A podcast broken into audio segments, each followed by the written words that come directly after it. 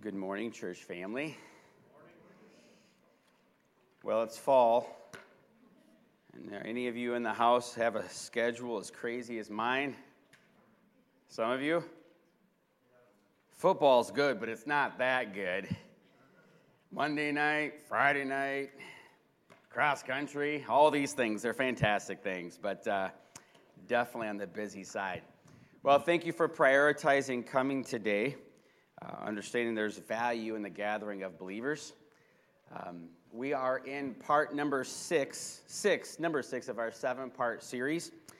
Uh, essentially, you see on the banners uh, God's design for us, who we are. And our hope in covering these things is to be an encouragement to you. Uh, for those who have been a part of the woodwork of Open Door a really long time, our hope is that as we cover these uh, core values of who we are, you can quickly relate to them. You can be encouraged, knowing that some things are not changing. And uh, we hope that you will actually not just relate, but you'll advocate for them years and years down the road.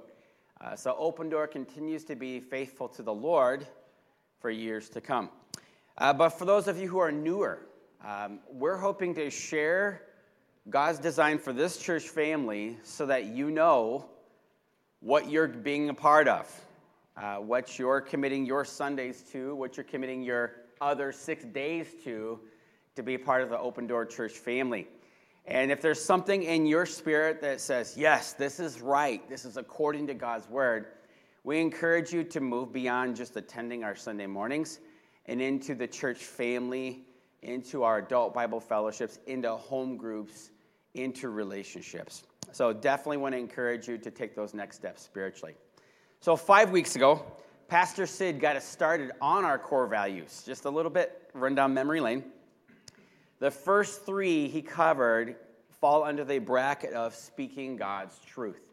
Started off with the Word of God. We believe the Word of God is inspired or inerrant and fully authoritative. So we're hoping that as you're around Open Door, you get the sense that when people teach, they're not the authority, God's Word's the authority. Okay? Number two, the gospel. We, we want to keep it clear and simple. We believe that Christ died for our sins and he rose again, and that one must trust in him alone to have eternal life. And so we want to keep the gospel super clear uh, Pastor Sid went to 1 Corinthians 15. If you ask the world over what the gospel is, people are as clear as mud. But Paul didn't leave, make it uh, clear as mud. He made it very simple and clear. Christ died for our sins and he rose again. Uh, number three, the church. We place a high value on meeting weekly for the teaching of God's word, for the encouragement, and for worship together. There's something really spiritually special about coming together, lifting up your voices, hearing God's word taught, and building relationships. So we do place a high value and come together on a regular basis. So if you ever feel a nudge from me or one of the pastors of, we just haven't seen you, we realize for spiritual growth, it, needs to happen in community and on a regular basis. All right. The second category, second uh, grouping we had that Pastor Sid covered was living by God's grace. We seek to worship and obey the Lord motivated by gratitude for his love for us. So we don't desire to be a church that nitpicks each other, but that we understand God's grace for us, and then we extend that same grace to others in the church family. And then last week, he clumped these two together, talking about we seek to foster a family like atmosphere. It does not mean that if you came in the room as a single person, you didn't come in with a family. It's saying is that you're my brother, you're my sister, you're my family. And so we do what's best for family, we do what's best for church family. And then the last one he, he covered was authenticity. Um, and he used a phrase, we, we have, it says here, we value humility and transparency as we grow in our faith. But Sid used a phrase, nothing to prove, nothing to hide. And so he challenged us yes, we're encouraging each other to grow in our faith, to grow in obedience. But the atmosphere here is you don't need to bring your A game to come to church. You don't need to bring your A game, A game to be in a home group with somebody. You just come where you're at, and God works in our lives in the community of it. which is going to take us to our third area.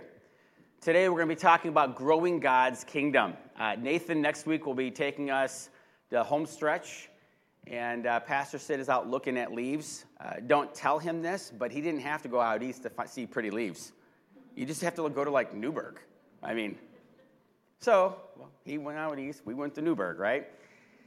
But we're going to talk about God, growing God's kingdom, and specifically, you can see in the outline. You want to advance that one, John? Um, you can see in the outline we're going to be talking about evangelism. Evangelism, this is our core value. We seek to share the gospel locally and globally, equipping each other to share our faith personally. Now, I hope when you saw evangelism and then you saw Seth speaking, you were like, oh, crud. Honey, get back in the car, right? Um, really, if you can just, I'm going to just hopefully encourage you to relax a little bit. If you look at the very bottom of your outline, I gave you kind of a working definition of what we're going to talk about today. Evangelism. It's when we prayerfully depend on God to use our actions and our speech to help people trust in Christ as their Savior. A little bit different than what you might have thought, uh, because it really is just telling people what the Lord has done in your life. Uh, if you've had your sins forgiven, uh, you're free. And when you're free, you love the one who made you free. And when you love the one who made you free, evangelism is just telling people what he's done in your life. So we know that Christ told us in Matthew 28 that we're to go into all the world, uh, preaching the gospel, making disciples. Um, but it's not that we have to, it's actually that we get to. We get to tell others. But when I bring up this word evangelism, a lot of us will turn right into some type of mechanical method, some type of training we received at one time, or some type of program that we want to lean on. And evangelism is not that, because oftentimes when we do that, it feels very mechanical and feels very inauthentic. Um, it's really just telling what the Lord has done in our life. Now, in an effort to evangelize, uh, some of our church family have gone across the globe to evangelize. We call them we call them missionaries. We've got people from our church family who have left Ozaukee County to go to another part of the world to bring the good news of Jesus, and we help fund and support what they're doing, investing in what they're doing for God's glory. Some of you have evangelized with friends and family and you've had the joy of somebody in your life coming to faith in Christ, and you saw them changed by the power of the gospel. And if you have, that is a tremendous blessing. It, it encourages you and inspires you to keep going. Some of you have shared the gospel and it got awkward. Some of you shared with friends or family and you don't know how to pick up the pieces after you shared because it's got, it got awkward. And when I mention evangelism, some of you kind of feel shame because it's been so long since you have shared what the Lord has done for you. Well, that tells you the gamut, but I know this. In light of Scripture, in light of our core values, this is how we believe evangelism needs to be done. First, it needs to be according to the Scriptures. So, not some fancy schmancy uh, persuasive, whatever. It needs to be according to the scriptures. Number two, it needs to be reliant on the gospel. Romans 1 says the gospel is the power of God into salvation. So it doesn't, you don't have to be like super persuasive or anything like that. It needs to be reliant upon the gospel. Number three, it needs to be promoted by the church. So when we come together and you get in groups and they say, okay, time to pray. Okay, we got some things to pray about. Is your first response praying for your ailment or somebody in your life who needs to know Jesus. I encourage you, if you're in our adult Bible fellowships today, start thinking right now who in your world needs to know the good news of Jesus Christ. Number four, it needs to be um, uh, powered by grace, meaning people who feel guilty because they don't share either feel pressured and it comes out or they actually are paralyzed by that pressure. And then the second to last one is family. There needs to be an authentic family like love when we share the good news of Jesus and what he's done for us. And the reason I say not some type of program because it feels very non authentic, it feels very mechanical. So, as we're talking about the gospel and sharing it with evangelism, it needs to be really founded on God's word. So, quick poll in the room how many of you have come to faith in Christ because somebody told you? Put them up. Keep them up. Keep them up. Look around. Okay. Now, I'm willing to bet, you can put them back down now. I'm willing to bet that some of the people who shared the good news of Jesus with you were terrible at doing it. They were nervous, they were praying, but somehow God cracked through your skull with the truth of the gospel and you believed. Are you thankful? However awkward or however challenged they were, are you thankful they shared the good news of Jesus with you? Answer? All right. Well, that is evangelism. And somebody telling you what the Lord did in their life is evangelism. That is God's plan. A, B, C, D, down to Z for how you can come to faith in Christ. So whether you're good or bad at sharing with it, sharing it, aren't you glad somebody did? So today, this is not going to be a guilt trip. I'm not going to guilt trip anybody. Uh, this is not going to be uh, ch- uh, me challenging introverted people to not be introverted. Don't worry about that. It's not going to be deeply technical. It's not complicated. It's just what are some things to keep in mind as we talk about the person that we love and what he's done for us. And we want to foster an attitude of grace as we talk about sharing the gospel or evangelizing. So, that being said, today we're going to be looking at Colossians chapter 4. If you guys want to turn with me to Colossians chapter 4, we're going to see how all of us can engage sharing the gospel of Jesus and what he's done for us. And then I'm going to leave you with a picture. Hopefully, uh, the last 10 minutes or so, I'm going to give you a, a picture of what this is like according to the scripture. Now, before we just drop down into verse 2 of chapter 4, I want to give you a little background. Uh, Colossians was written by Paul to Colossae. Colossae is a town in the modern day Turkey. And the church that he was writing to seems to have been a blend of both Jewish Christians and Gentile Christians because they had brought their baggage into the church and they brought Jewish baggage and they brought Gentile baggage. Okay? And Epaphras, who seems to be the pastor or that local shepherd, travels to go see Paul to talk about some local false doctrine or di- false teaching that he was dealing with.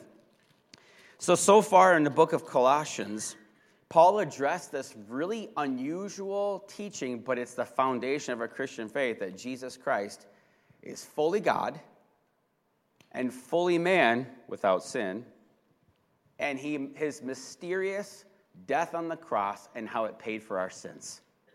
Paul wanted to make it very clear that it's yes, he's fully God, fully man, paid for our sins on the cross.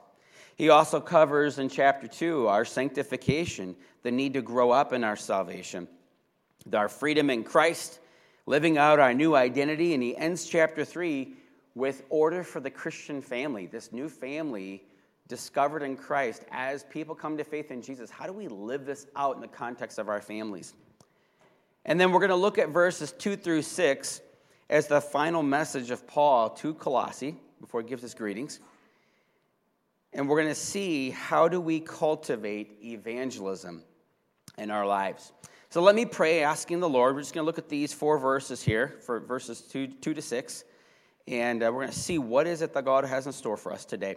Lord Jesus, thanks so much for uh, your work through Paul, uh, giving us insight on sharing what you've done for us. I pray today that you would help some of my friends here to get unstuck and talking about what you've done for them. I pray that they would be motivated by grace and they would find freedom and joy in talking about you wherever they go. In Jesus' name we pray. Amen. Let's read it. Uh, chapter 4, verses 2. It says this Devote yourselves to prayer, being watchful and thankful and pray for us too that God may open a door for our message, so that we may proclaim the mystery of Christ, for which I'm in chains. Pray that I may proclaim it clearly as I should. Be wise in the way you act toward outsiders, making the most of every opportunity. Let your conversation be always full of grace, seasoned with salt, so that you may know how to answer everyone. So you guys can see right in your outline, we're going to pick it up in verse 2 that in order to cultivate evangelism, we need to devote ourselves to prayer, to being watchful, and to being thankful. Now, we have a problem in our culture. Um, we have a problem that I would actually call a lottery mentality. We think people get lucky. Whenever we see somebody do something that's extraordinary, we tend to think they had the Michael Jordan effect. They just got lucky. We really think it's a lottery effect. But what I have found is that most things are accomplished through priorities. That doesn't sound very spiritual, does it? Most things are accomplished through priorities. Quick quiz in the room. If you want to buy something big, what do you need to prioritize? Saving, yeah. Yeah. How about this? If you want to earn a degree, you have to prioritize studying. If you want to master an instrument, you have to prioritize practicing. All right. If you want to lose weight, you have to prioritize. it's like if you're before 30 or 40, it's exercise. After 30, it's cut off the food, right? If you want to build a friendship, you have to prioritize or devote yourself to time. If you want to build a house, you have to prioritize. See, I see none of you have ever built a house. Work. You have to prioritize work each day. What we're really devoted to really shows. Whether you're devoted to meals, whether you're devoted to TV, whether you're devoted to the news, your CNN or your Fox, your sleep, your work, your sports, it shows. And in themselves, I don't think any of these things I've mentioned are bad, but they don't help you share the gospel of Jesus. The text says, Be devoted to these three priorities, and they will help you cultivate a heart for the lost. The phrase devote means to continue earnestly. It's actually a holding it as part of your life, hold fast. And he says here in verse 2 devote yourself earnestly to prayer. What's prayer? Oh, honey, he's going to talk about evangelism. Now he's going to be talking about prayer. Prayer is really expressing our dependence upon God. Just don't complicate it. It's us talking to God, expressing our dependence upon Him. And most of us would admit that we're not super devoted to prayer. There might be some of you that are, but most of us would admit not super devoted. But what are we really saying when we say that we're not devoted to God in prayer? We're really saying, I'm not committed to depending on God. And when we don't commit to God in prayer and we practice independence, when it comes to sharing the good news of Jesus, we resort to some mechanical way of talking, and it's weird. That's why evangelism gets weird. So he tells us to commit ourselves or devote ourselves to prayer because without prayer, it gets weird and then we stop doing it. Now, upstream of our faith is prayer. And when we're devoted to prayer, we then can be, like what he says in the text, be watchful. Now, when you pray and then you watch, what are you watching? You're watching what you're praying for to see how God is at work. There are so many times in my life that I pray about something and I'm not watchful. And then what do I do? I miss out on what God's actually doing. So he says to us, we should be praying and then watching what God is doing, embracing things like I'm trusting God for, embracing things of, of not yet or but God. And while we're watching with anticipation that God will answer prayer, we stay committed to prayer, watchfulness, and thankfulness. Thankfulness is an act of the will, it's a choice. There will always be something to get you down. I have just found that to be true in each and every season. There is something to drag me down. And really, thankfulness is rooted and established in this our God is good, He's in control, and what's coming across my plate came across His hands first. Our God is good, He's in control, and what's coming across my plate came across His hands first. So, we are called to be committed to His spiritual priorities of prayer, watchfulness, and thankfulness. And as we're thankful, we can be open handed to receive what God has in store for us. The second point you'll see in your outline there is pray that the door will be open for the message. He continues to say in verse 3 and pray for us too that God may open a door for our message so that we may proclaim the mystery of Christ for which I'm in chains. Who opens the door of opportunity for sharing the gospel? Did I hear anybody? It says the text says God does. Take the pressure off. When you think of evangelism, do you think about pushing doors open and convincing people?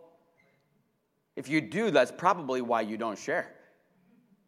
The text says God's the one that opens the doors, and that this is not the good news of Seth, it's the good news of, of God, of Jesus Christ. Yeah. So Jesus made that pretty strong claim in John 6 that unless the Father draws somebody, nobody can come to me. So I encourage you to do actually and walk in this way. When I approach circumstances, I pray and I ask the Lord to open a door. And when He does, spiritual things get brought up. I have found that as I've prayed and asked the Lord to open a door, that I then wasn't ready and I wasn't watchful.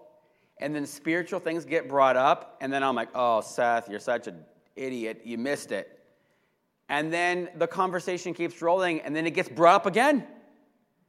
And then I'm still not ready. There's times I spend three and four times that I realize that actually the Lord is working, and my job is just to respond in faith and share what Jesus has done in my life when He's working. There are other times that I've prayed and asked the Lord to work, and I actually stepped forward trying to insert, and I just couldn't get the words out. I mean, you guys feel that way at times? Like you were just praying that family get together, spiritual things we brought up, and it just never happened. And the temptation is to walk away feeling like a failure. What if God didn't open the door? I'd encourage you do not leave those family get togethers coming up next month feeling like a spiritual loser. If you're praying and asking God to open a door and the door does not open, we are to continue to pray that God continues to work. And do not let the devil accuse you of being a spiritual failure, but go back to dependence and prayer. Uh, one of the things as I study this passage this week is I am so surprised at how radically dependent on prayer evangelism is. It is not a, being a bulldozer at your family get togethers, it is depending on the Lord in prayer. He says, Pray so that we may proclaim the mystery of Christ. What is he talking about here? Take your hand, keep your hand here, flip back to chapter 1. And look at verse 19. This is the mystery that he's talking about. Chapter 1, verse 19 For God was pleased to have all his fullness dwell in him, that is Jesus, and through him to reconcile to himself all things, whether things on earth or things in heaven, by making peace through his blood shed on the cross. Once you were alienated from God and were enemies in your minds because of your evil behavior, but now he has reconciled you by Christ's physical body through death to present you holy in his sight. That is the mystery that needs to be proclaimed that Christ died for your sins and he rose again. And it's a mystery until you share it and the Holy Spirit opens up people's hearts. It's a mystery because people don't come to the logical conclusion that God must, have, must send his son to pay for their sins on the cross and rise again, and that trusting in him alone will give them eternal life and forgiveness of sins. People will never come to that conclusion. That will never be found by lifting up rocks, searching through creation, just reading casual books out in history. You will never find that. It's a mystery because it's a plan of God revealed in time, and He established us as believers in Him to share the good news. Now, the text says, Pray that so we may proclaim the mystery of Christ for which I am in chains. And here, Paul wanted the church in Colossae to know that evangelizing or sharing what Christ has done at times may not be popular, but at times it may be outright very difficult. So if you look at the text, we're not supposed to stop sharing because things get hard, like being in chains. But do you think he's actually, Paul's actually saying, um, I'm, I'm put in chains because I have the testimony about Jesus? Or is he saying, I'm in chains so that I will testify about Jesus? Which one do you think it is? Look at the text there. Is he saying is, I got put here because something I said? Or is he saying, I got put here so I will say something? Both. We know that he was tossed in jail, he was rounded up because of his testimony about the Lord Jesus. We know that. But here in the text, he's praying that we're going to see this, praying that the mystery of Christ will be proclaimed, for which he's in chains. And we know he was locked up because of that message. But wouldn't you think he would tend to want to leave that out if he's trying to convince a church to talk about the Lord? Hey guys, I want you to talk about the Lord. I'm in a prison cell for doing it, but I want you to do it. I re- really do believe he shared this for two reasons. The first one is this Jesus promised that as we follow him in our Christian life, it will cost us. Don't be surprised. But I want you to think back in the life of Paul. In Acts chapter 8, Paul, before he became a believer in Christ, was named Saul, says he was breathing murderous threats to the church. He was running from town to town, chasing people down, putting them in prison, in chains. And what did the church do? They ran for their lives. And as they ran for their lives, what did they do? Yeah. So as they ran for their lives, their volume increased, their resolve strengthened, and they shared the good news of Jesus wherever they went. Paul, who was Saul, knew firsthand that the pain and suffering that he brought the church, God used to explode the church. He knew it firsthand. So we pray for the Lord to open the door. But point number three, you guys can see it in the outline. We pray to proclaim it clearly. Now, this is the Apostle Paul asking this. Verse 4 Pray that I may proclaim it clearly as I should making it clear or making it known or making it plain or share openly. Now, when we start sharing, to be honest with you, most of us get in our head. I'm not really prepared. What if somebody asks me a question I don't know? What if I don't have the relational margin to be able to talk about spiritual things? What if I share the gospel so simply they just don't get it? And let's just face the fact there are times that I have shared the gospel at a coffee shop with somebody, and it's like the music gets turned up. The uh, next door, next door uh, table here gets more obnoxious. Babies start crying. I'm not kidding you. It's like every time I share the gospel, there seems to be some type of spiritual battle that there's just distractions. Never mind my heart beating that I can feel. There's just so many distractions. There are hundreds of them. That's why we pray.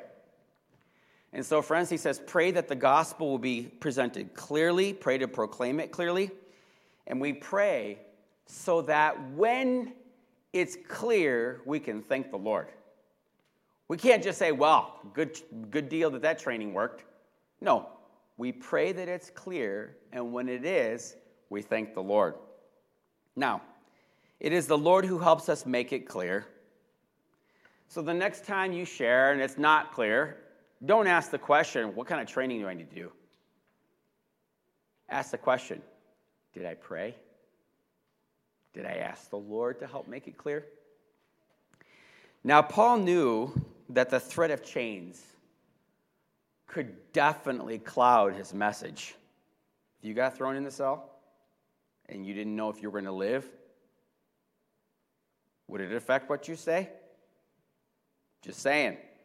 So he uses the phrase should.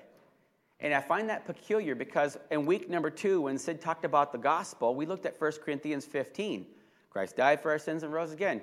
Who wrote 1 Corinthians 15? Paul. Paul knows the gospel, he knows it super clearly, but he also knows circumstances can actually work against us in keeping it clear. So, what do you do when you devote yourself to the priorities of God? You're being prayerful, you're watchful, you're thankful. You're praying the Lord opens the door, and you're praying that the gospel is clear. What do you do? And when nothing happens, you keep praying. Well, as you're praying, you need to realize a few things. Point number four your evangelism is tied to your actions. Verse 5, it says, Be wise in the way you act towards outsiders, making the most of every opportunity. Being wise here in the text in how you act in, with outsiders is considering how your actions affect non believers. It's having expertise in how you act. It's spiritually behaving yourself so that you don't negatively impact unbelievers. In fact, as you process this and try to apply wisdom, there are times in our actions that we might be just, we might be right, but are we wise? Those are two different things at times.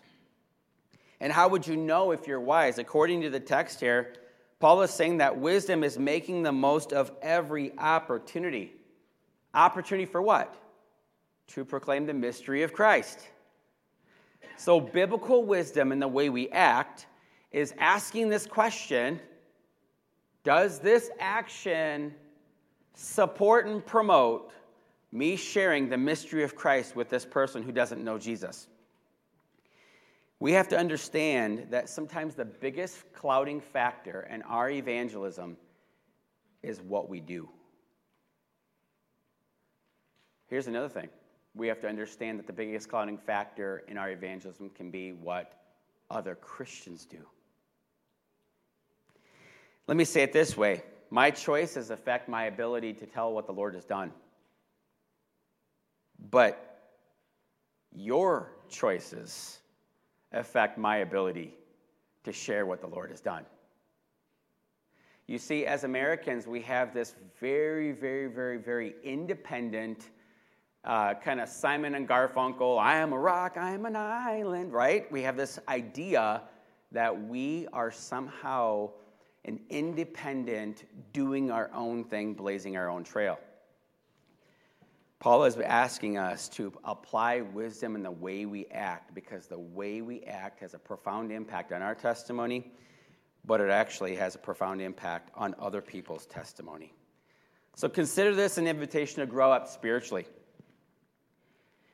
and ask these questions. If I do this, will it affect what my testimony of what Jesus has done for me? You might be right, but will it affect it? But I'm going to invite you to another level of maturity. If I do this, will it affect my brothers and sisters who are trying to testify about what the Lord has done? That's what Paul's talking about wisdom when it comes to making the most of every opportunity. Now, I'm sure you're tired of talking about it, but I'm just going to embrace the awkward because that's my job. Uh, COVID was a very sad time for us as pastors. Um, it's a pretty dark season from our perspective um, on the behaving of our church. Um, there were so many in our church family that were concerned about uh, their rights or controlling others or uh, defending their personal rights or, quite frankly, even staying healthy. That all thoughts about being wise and the way we act towards outsiders went out the window. It wasn't even on the table for so many of us. And evangelism is not just saying the right things, it's actually understanding that in our interactions and how we make our choices, it profoundly impacts our testimony. So, in each and every interaction with the world, you need to be asking ourselves what is the most loving thing that I can do that will positively impact this unbeliever to know Christ as their Savior? That's the spiritual wisdom that He's calling us to. Be wise in the way you behave, making the most of every opportunity. Just because you're right doesn't mean you have the freedom spiritually. So, Paul calls his chains an opportunity. Do you see unbelievers in your life as opportunities, or do you see them as a pain?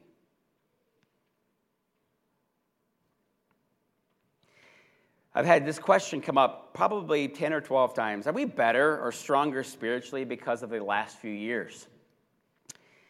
I wrote this down. This was in my office. I was journaling about this. I would say it depends on whether or not we are seeking to make the most of every opportunity or if we've gotten more concerned with our own thoughts and rights. It's quiet in here. I'm going to say it again. Are we better and stronger spiritually because of the last few years? I would say it depends on whether or not we are seeking to make the most of every opportunity for the gospel or if we've just gotten more concerned with our own individual rights. So, not only what you do has a profound impact on evangelism, we're going to see in our final point here is what you say has a huge impact. Point number five evangelism is what you say. Look at verse six. Let your conversation be always full of grace. The phrase always there is there so that we understand that there's no room for going on vacation with what you say. And because we are a family, when what we say hurts others, we do receive God's grace but we go to others to seek forgiveness. Remember, we talked about we're a family? We do mess up, we extend grace, but some of us in the room have caused a lot of hurt by going on vacation, by considering of what we say. And I'd encourage you to let the always be a goal in all of your life. I'd encourage you if over the last couple years, if there was a long season where the always was never, or the always was rare, I assume you've got a trail of people that you've hurt in the process.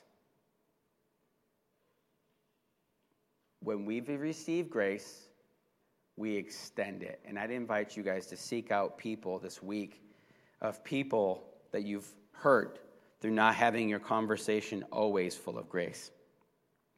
Now, the phrase full of grace means benefit or favor or gift, meaning when I talk, it's a gift to you. Ephesians 4 says, Paul says, Do not let any unwholesome talk come out of your mouth, but only what is helpful for building others up. It's speech that is full of grace or full of benefit or full of gift. And in order for us to do this, we actually have to keep in mind the grace we receive from God and then remember, every one of us in this room needs others extending that same grace to us. You know why we were told to have a speech that's full of grace? Because John said in John 1:14, we've beheld his glory, talking about Jesus. He's full of grace and truth. So he's saying is when we talk, we should be talking Jesus. And when you bring up Jesus, it's hard to not it's hard to forget that you're dependent in need of him and the gift he provided for you. So he says our conversation should always be full of grace. and then seasoned with salt. Now, go to your cupboard at your house. You've got seasonings. My wife's Italian, so she's got lots of seasonings. I asked her this question. I want to ask you this question. If you opened up your cupboard and I said you have two seconds to decide one seasoning that you can take with you the rest of your life, the rest you can never have, what would you pick? Anya said salt right away. And so did I. And then she goes, but garlic's a close second, right? And uh, I could pick salt and never regret it. No question about it. Pretty much, I go into Culver's. If you and then we, we get this family fries. you know, we just all kind of dip into the big box. They don't put salt in that anymore. You got to ask for it, friends. French fries without salt, they're not worth it. And I'm pretty good about seasoning things, but actually, Anya's better at seasoning. I'm the grill master, but she definitely is better at putting whatever she puts on it, and it tastes awesome. When it comes to seasoning, if you're somebody who works in the kitchen, you understand that it's crucial, it's intentional. You put certain flavors. And then things come alive in the brain when they taste those certain seasonings. Here, Paul says our conversation should be seasoned with salt. Salt keeps you coming back. And when things are seasoned, they're done intentionally. And our conversations ought to be seasoned with grace, humility, intentional Jesus talk. And it's allowing people the space to be broken, working through their sin, and receiving the same grace that you received through Christ. Now, this intentionality doesn't happen by accident. It happens when you're under the control of the Holy Spirit. So he says here in the text, so that you may know how to answer everyone. You know, Paul assumes that when you live this way, people are going to ask. It's not natural. Being gentle, humble, and grace oriented is so countercultural, he knew and assumed that people would say, Why are you that way? And so often we forego being wise in the way we act, gracious in our talk, seasoned with salt, and we go right into the frustration and resentment with the world. And the result is they never come asking our hope. So I want to encourage you with this. It is a wonderful privilege to be considered salt when it comes to flavoring. I want to encourage you as you think about this whole sharing the gospel. We have the privilege of being salt in our world. We have the privilege of opening our mouths and sharing the good news of Jesus. Because we know that ultimately you got to talk about the Lord, right? And we know ultimately you have to uh, share the good news of Christ and what he's done for you. Because the gospel is the power of God unto salvation. And so we looked at our text today that sharing the gospel, evangelizing, yes, we need to share, but oftentimes it's a bit more uh, nuanced than that. And too often we focus on the mechanical mechanics of tools or methods or the exact things to say. But I want to encourage you with a certain picture today. We encourage you with light. You know, since the beginning of time, people have been using light as a tool to travel, to work, and for the most basic functions of life. Fire has served as the nighttime light for thousands of years until the invention of electricity, which ramped up light's intensity, which ramped up society's dependence upon light. We now have battery flashlights that cost hundreds, if not thousands of dollars, because they're literally thousands of lumens. We as a society value light. If you live out in the country, it secures your footing. Um, Anya and I were driving back from Berlin from a football game, and we were coming out of Kewaskum, heading to the Kettle Moraine, and I was aware of how much light keeps us on the road. In the city, it's a matter of life and death. Crime does not like light, sin does not like light. Surgeons need light to do surgery. I seem to need it more every day to read.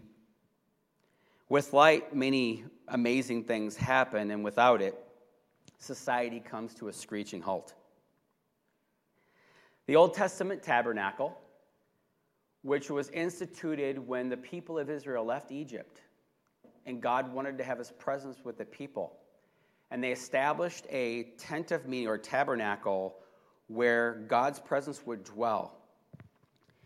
That tabernacle had various layers or partitions or rooms that ultimately led to the very presence of God. There were no windows, no natural light to guide the way for the priest. God gave very clear instructions to that priest that their job was to keep the lamp burning at all times, every day, all day, to guide the way to the presence of God. Now, without that light, the priest would be unable to navigate the tabernacle. And I believe these are, this is what John the disciple had in mind as he penned these words. And as I close out this time, I'm going to read you a couple different passages as you consider this light. And again, I want this to burn in your mind as you guys go out today. It says this Now, in the beginning was the Word, and the Word was with God, and the Word was God. He was with God in the beginning. Through him, all things were made. Without him, nothing was made that has been made. In him was life, and that life was the light of all mankind. The light shines in the darkness, and the darkness has not overcome it. There was a man sent from God whose name was John. He came as a witness or an evangelist to testify concerning that light, so that through him all might believe. He himself was not the light, he came only as a witness to the light. The true light, that is Jesus, that gives light to everyone, was coming into the world. He was in the world, and though the world was made through him, the world did not recognize him. He came to that which was his own, but his own did not receive him. Yet to all who did receive him, to those who believed in his name, he gave the right to become children of God. Children born not of natural descent, nor of human decision or husband's will, but born of God. The Word became flesh, made his dwelling among us and we've seen his glory, the glory of the one and only Son who came from the Father, full of grace and truth. Now, John testified concerning him. He cried out, saying, This is the one I spoke about when I said, He who comes after me has surpassed me because he was before me. Out of his fullness, we have all received grace in place of grace already given. For the law was given through Moses, but grace and truth came through Jesus Christ. No one has ever seen God but the one and only Son, who is himself God and is in closest relationship with the Father, has made him known. So, John the Baptist or evangelist was testifying about Jesus. Jesus, God's Son, was the light who came into the world to show us the way back to a right relationship with the Father through Him. And Jesus the light, in his famous Sermon on the Mount in Matthew 5, laid out the groundwork for which Paul, in our t- passage today, spoke. When he says, Always let your conversation be full of grace, seasoned with salt. Jesus says, You are the salt of the earth. Remember back to the cat, your cabinet where I said, Pick one seasoning and you quickly said salt, you hardly think about living without it. And Jesus says, You are the salt of the earth. If the salt loses its saltiness, how can it be made salty again? It's no longer for good, good for anything except to be thrown out and trampled underfoot. Friends, when it comes to being a flavoring in our world, we have the wonderful privilege of being that salt to the world around us. He also laid the groundwork for being light. Though I read to you out of John, Jesus being the light, he then says, gives light to everyone. He says in Matthew 5, You are the light of the world. A city on a hill cannot be hidden. Neither do people light a lamp and they put it under a bowl. Instead, they put it on a stand, and it gives light to everyone in the house. Notice where your eyes are drawn this morning. In the same way, let your light shine before others that they may see your good deeds and glorify your Father in heaven. Peter picked up on this, friends. He says, Live such good lives uh, inside of the pagans or unbelievers that though they accuse you of doing wrong, they may see your good deeds and glorify your Father in heaven when he visits us. Jesus realized that how we lived had a profound impact real implications on our evangelism, our testimony telling others. And the way I live serves as a light to a lost world. And just as that candlestick in the tabernacle for the priest ushered them into the presence of God, you too are God's plan A, B, C, D, and all the way down the alphabet. And just as John the Baptist came into the world to prepare the way and witness for Christ, you and I have one singular purpose while our heart is beating. Friends, we are here to glorify God and bring the lost world to the light of Jesus' death and resurrection by the way we live. Yes, one must believe that Christ died and rose again for their sins to be a child of God but someone has to tell them. Somebody told you. That is evangelism. And as we let our light so shine before men, in reflection to the passage we just read, let's devote ourselves to prayer, watching the horizon, scanning it for what God's doing with gratitude. Let's pray the Lord opens a door for the message and keep our eyes open for those doors. Let's pray that God helps us be clear in our message that Jesus died and he rose again for our sins. And friends, let's step in and be wise in the what we do, making the most of every opportunity. Let's season what we say with salt, that we might be full of grace, so that people will want the grace that's through Christ. And let's see every interaction with unbelievers as an opportunity to let our light shine pointing to Christ. That's where evangelism starts. So, in closing, you guys can see that evangelism defined in your bulletin.